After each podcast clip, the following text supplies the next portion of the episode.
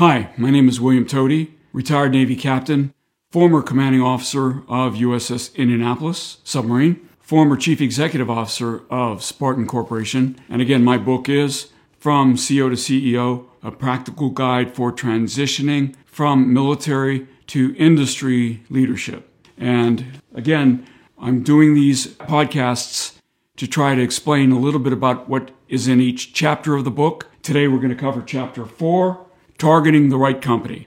So let's get into it.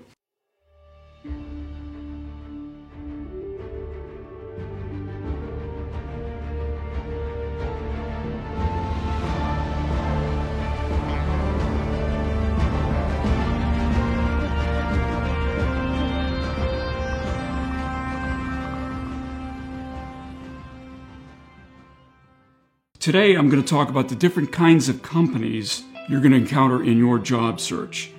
The chapter covers the different company structures, public companies that are whose stock is traded on public stock markets, like the New York Stock Exchange and the NASDAQ, and private companies. Now, private companies can be owned by a single individual, usually the founder, or a collection of individuals.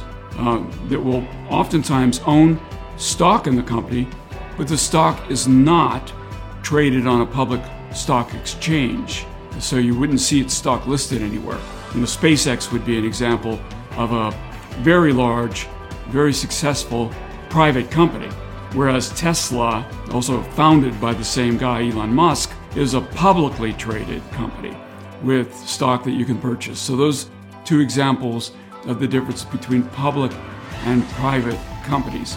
Now, some private companies are owned not by an individual, but by a company, like called a private equity firm or P E firm.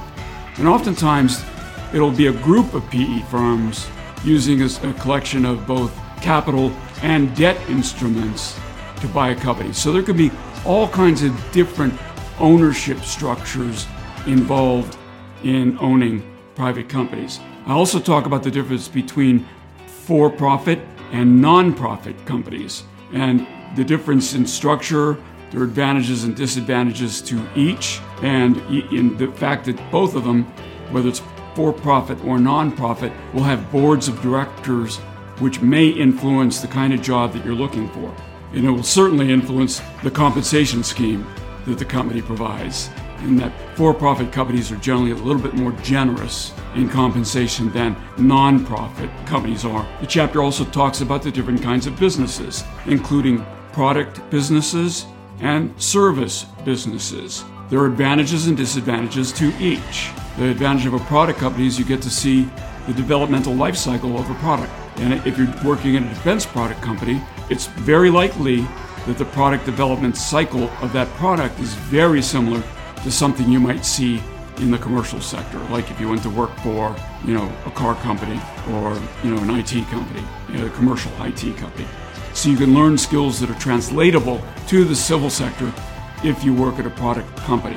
A service company, on the other hand, can have jobs that are very similar to the kind of job you had while you were on active duty. And so it may feel a bit more comfortable for you to take a service job that's much like what you were doing on active duty. So for example, there are service companies that provide war planners for CENTCOM. And if you were a war planner for CENTCOM and you and you want to continue to be a war co- planner for CENTCOM after you leave active duty, you might take a job with a service company that provides war planners for CENTCOM. Now, there are several problems with this, as I explained in the book. Problem number one is your contract is likely to be competed. So there's very little job security with that kind of a job. And you may find a short while after you get hired that your company loses the contract and you're out of a job. So that's problem number one.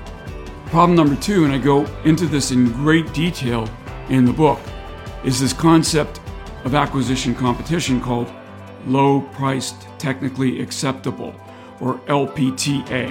Now, the L P T A construct was created so that the government could craft competitions for commodities, like toilet paper and things like that, where you need an adequate level of performance, but anything beyond that adequate level of performance is superfluous and the government's not willing to pay for it.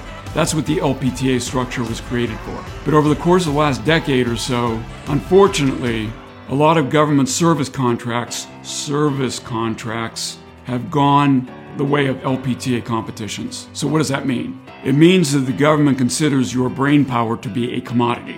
In other words, they're competing for the lowest priced brains. And I, as I put out, point out in the book, I'm pretty sure our adversaries are not going to apply the lowest priced brains they have to their next conflict.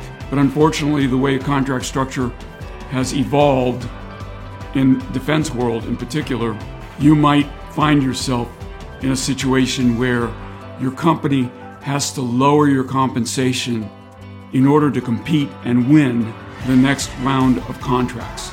Now, I don't know about you, but when I transitioned out of the military, I wasn't thinking, boy, I want to go into a job where every couple of years I got a pay cut. That's certainly not what I was thinking. It doesn't happen every time.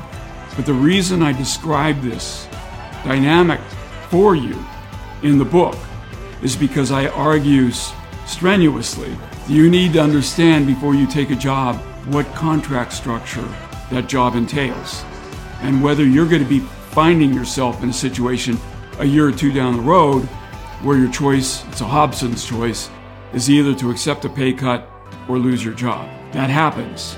And as I point out in the book, at a time when the government is decrying the reduction in middle class income in America and blaming corporate greed for that reduction in middle class income, the government is working extra hard to push down the wages of its middle class employees. That's a paradox, it's a travesty, and several people have tried to fix it, including Congress, and so far there's been no fix in sight. It's something you need to understand. Hopefully one day it will get fixed, but until it does, you need to know about it. So that is all the material that's in chapter four. Of course, I go into a lot more detail. Well, next time, chapter five, I'm going to discuss twenty career options that you might find yourself competing for as you look for your future career in industry. I hope you find it useful, and see you in chapter five.